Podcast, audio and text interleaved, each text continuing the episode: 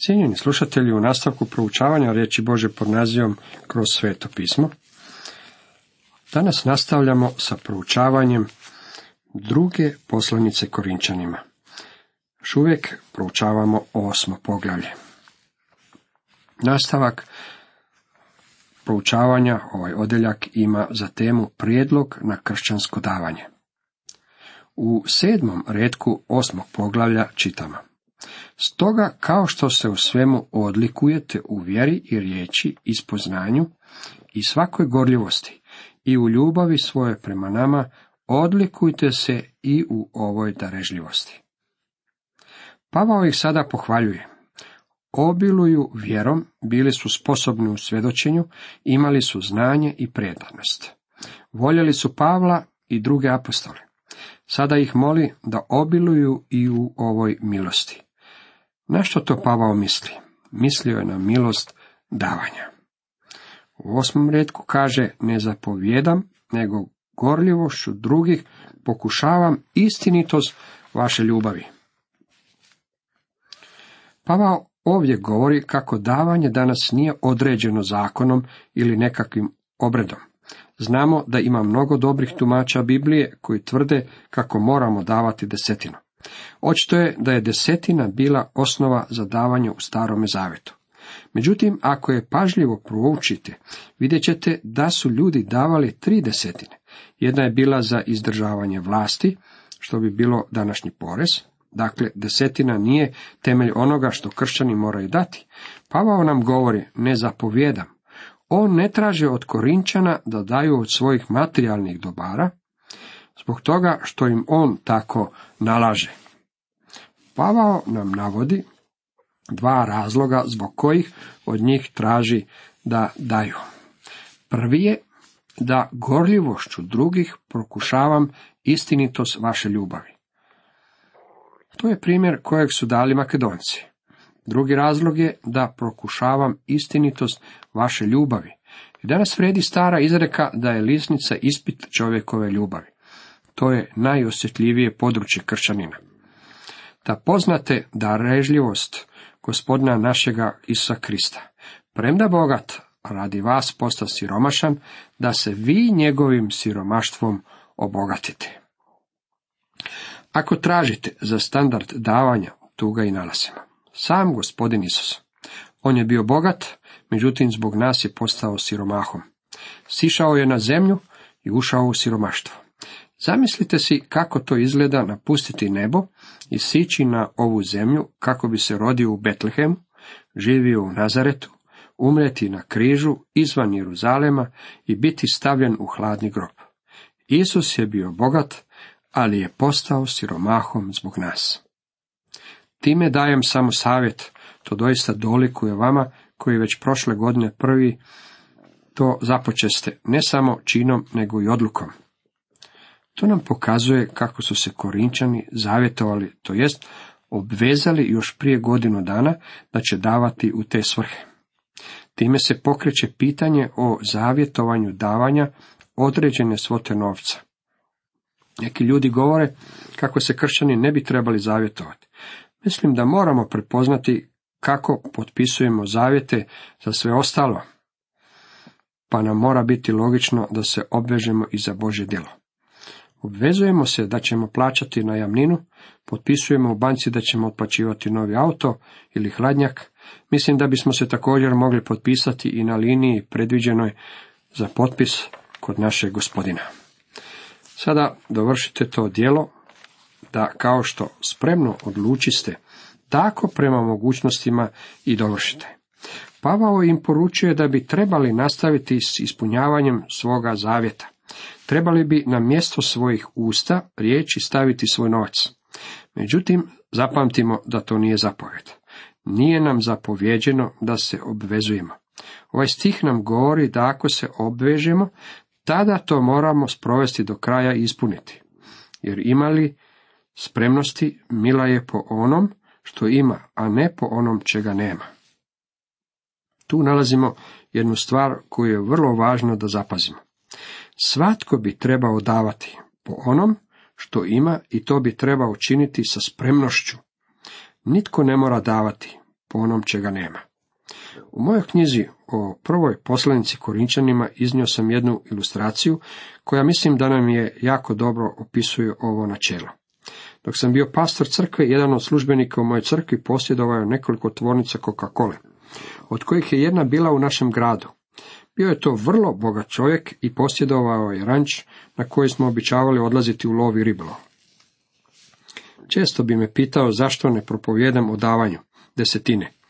Jednog dana sam mu rekao, zašto bih trebao propovijedati o davanju desetine? Odgovorio mi je, zato što je to biblijski način davanja. Složio sam se. Da, to je bio starozavjetni način davanja. Međutim, sada, kad smo pod milosti, mislim da davanje desetine nije obrazac za davanje. Zato me je pitao, pa kako mislite da bi to trebalo učiniti? Pokazao sam mu ovaj stih u kojem piše, koliko mu je Bog podario. To je bilo u vrijeme ekonomske depresije. Ako ste stari koliko i ja, sjetit ćete se da je ekonomska depresija bila vrlo ozbiljna stvar. Zato sam mu rekao, iz nekog čudnog razloga Coca-Cola se dobro prodaje i tebi ide jako dobro. Međutim, u našoj crkvi trenutno ima članova koji ne mogu dati niti desetinu. Ne vjerujem da Bog od njih traži da daju desetinu.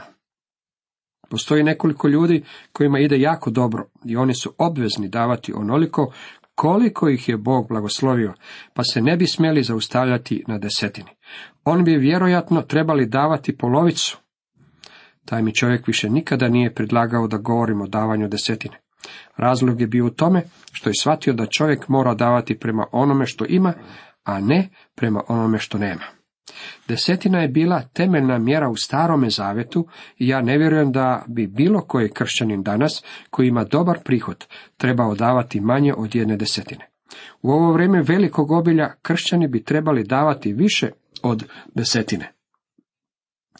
Ne dakako drugima olakšica, vama oskudica, nego jednakost. Pavao nam poručuje kako se ni na koga ne bi smjelo stavljati breme. U sadašnjem trenutku vaš suvišak za njihovu oskudicu, da jednom njihov suvišak bude za vašu oskudicu, te bude jednakost. Možda vas je Bog blagoslovio dobrim automobilom, ljubkim domom, lijepim namještajem i svim aparatima koji se smatraju neophodnima u našoj kulturi. Moram vam reći da Bog očekuje da ćete podijeliti dio toga u Božijem dijelu. Možda ste nalik mom prijatelju rančeru koji bi bio voljan zadovoljiti se desetinom. Želio je da propovjedamo desetini kako bi se on osjećao lagodno u svezi sa svojim davanjem. Nakon što sam porazgovarao s njim, mislim da se više nikada nije osjećao ugodno kad je davao desetinu. Oni koji mogu davati, trebali bi davati, a ne bismo trebali nametati breme onima koji ne mogu davati.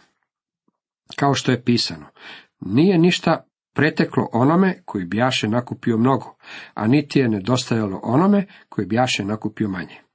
Pavao nam iznosi primjer sakupljanja mane u pustinji. Svaki je trebao sakupiti koliko mu je trebalo za jedan dan. Neki su možda izišli s nekoliko košara govoreći, napunimo ih do vrha. Nakupit ćemo mane koliko god možemo. Oni bi izišli van i sakupili bi mnogo više nego što im je bilo potrebno. Što bi se dogodilo? Nakon što bi pojeli što im je bilo potrebno za taj dan, sljedećeg dana bi se ostatak mane pokvario. Boži plan je bio takav da svatko ima dovoljno, a ne previše. U poglavlju devetom, šestom redku naučit ćemo da tko si je oskudno, oskudno će i žeti, a tko si je obilato, obilato će i žeti. Mislim da će se Bog s vama početi ponašati onako kako ste se vi ponašali s njim. Obilato će žeti. Mislim da će Bog s vama početi tako da vodi knjigovodstvo o vašem dobitku. On nas ne stavlja pod zakon, jer želi da naše davanje bude milost, strast i želja da podijelimo ono što nam je on dao. To bi trebalo biti radosno iskustvo. Trebali biste biti sposobni govoriti drugim ljudima. Poslušajte radio program jer on govori o najdivnoj povlastici na svijetu. On nam govori kako možemo biti sretni davanjem. To vam možda zvuči ludo, međutim to je ono što Pavao ovdje govori. U nastavku tema glasi pojašnjenje kršćanskog davanja. U 16. redku osmog poglavlja čitamo. A hvala Bogu koji je stavio jednaku gorljivost za vas u srce Titova. Hvala je ona ista grčka riječ haris koja je prevedena sa milost. Iako je hvala dobar prijevod, jednako dobar prijevod bio bi milost Bogu ili slava Bogu. Pavao je rekao da je poslao Tita da pokupi njihove priloge. Međutim, to je već bila milost u njegovom srcu. Tit je, kao i Pavao, žarko želio sakupiti pomoć za osiromašene vjernike u Jeruzalemu. On je prihvatio i molbu, ali budući da je veoma revan, otiđe k vama i dragovoljno. S njime pak šaljemo brata kojega se evanđelja slave sve crkve. Što više crkve ga izabraše za našeg suputnika u ovom dijelu darežljivosti kojemu služimo, na slavu samoga gospodina i na našu želju. Vidite, Tit i njegov suputnik imali su ovu milost u svojim srcima. Davanje je trebalo biti na Božu slavu. Koliko god dajemo, dragi moji prijatelji, sve bi trebalo biti na Božju slavu. U 20. redku dalje kaže, kako bismo izbjegli da nas tko ne prekori zbog ovog obilja kojim raspolažemo. Pavao govori, bit ćemo pošteni u upotrebi novca kojeg smo dobili od vas i u načinu na koji s njim rukujemo. 21. redak. Doista revno nastojimo oko dobra ne samo pred gospodinom, nego i pred ljudima. To je jedno od osjetljivih područja u gospodnjem dijelu. Mnoge kršćanske organizacije i crkve napravile su mnogo na promoviranju davanja za određeno područje rada. Nimalo ili vrlo malo napora se ulaže u pojašnjavanje upotrebe tog istog novca. Trebalo bi podasreti dokaze da je novac upotrebljen za širenje Božje riječi i da postoje rezultati koji se mogu dokazati, a ne samo nekoliko izoliranih slučajeva. Trebalo bi postojati povjerenje u organizacije kojima dajemo svoj novac, to jest da je poštena i da funkcionira na najvišem nivou dosljednosti. Ne bismo smjeli podržavati organizaciju u koju sumnjamo. Moramo imati na umu kako je ovo pokvareni svijet i da u njemu ima vjerskih profitera. Moramo biti na oprezu, na oprezu u davanju onoga što žrtvujemo za Boga. Čak i Pavao, taj veliki apostol, nam govori. Doista revno nastojimo oko dobra ne samo pred gospodinom, nego i pred ljudima. Trebalo bi biti očito da se novac treba upotrebiti za svrhu za koju je bio i dan i namijenjen. I dalje, u 22. i 23. redku čitamo, šaljemo s njima i našega brata, koji je, kako smo u mnogome često iskustili, gorljiv, a sada je još mnogo gorljiviji zbog velikoga pouzdanja u vas. A Tito, moj je drug i suradnik za vas. A braća naša, poslanici su crkava slava Kristova. Mogli su vjerovati Tito. On je pouzdan. Mogli su također vjerovati i Pavlu, da će učiniti s novcem ono što je potrebno. Novcem neće rukovoditi samo jedna osoba, nego nekoliko njih. 24. redak dalje kaže, pružite im dakle pred crkvama dokaz svoje ljubavi i toga da se s pravom vama ponosimo.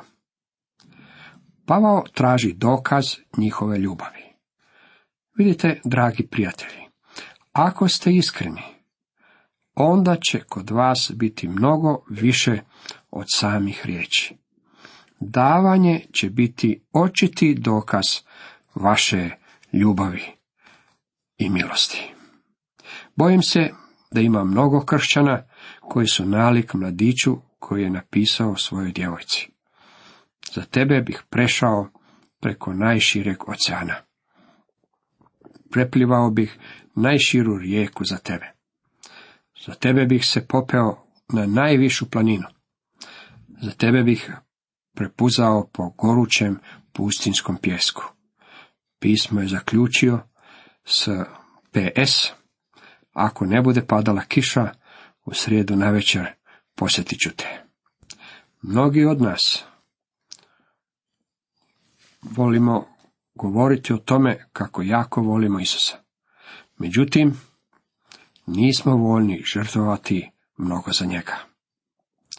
Pavao potiče Korinčane da podastru dokaze svoje ljubave, da sakupe ono što je potrebno da bi dijelo Božje moglo ići dalje, da to predaju Titu, da bi on mogao dati dalje i da bi Pavle mogao nastaviti sa širenjem Bože riječi među iskupljenima. Cijenjeni slušatelji, toliko za danas.